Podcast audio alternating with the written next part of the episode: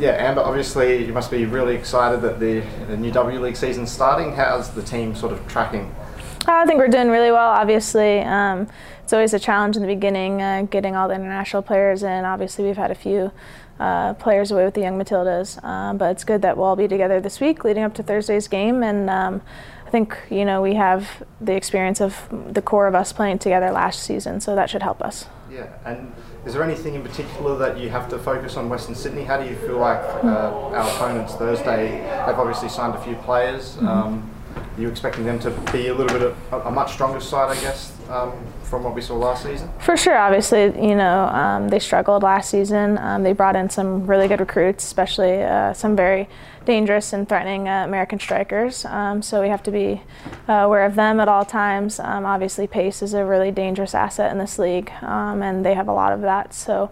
Um, yeah, looking forward to a really tough game to, to open it up. But again, you know, the first couple rounds are always challenging for every team uh, until uh, they get their team sorted. Yeah, and I know you always want to take each match as it comes, but how much is there sort of that underlying motivating factor to uh, try and reach finals after mm-hmm. coming so close last season?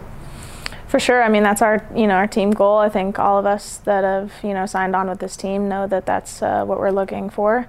Um, like you said, you have to take it one game at a time. Um, obviously, focus on round one Thursday, and um, you know if you simplify it, we got to pick up some points away, and then we got to win our home fixtures, um, and we're in a good position. So, uh, at the time being, it's about going to Sydney and picking up points in round one. Amber, this is your second time around in the league, so you've played overseas, so you're used to kind of moving around. But how does it feel going into the season, sort of knowing what to expect? Is do you feel a little bit more comfortable? For sure, yeah, definitely more comfortable. Um, I think just in knowing my teammates, you know, uh, what their strengths are, how to get the best out of them.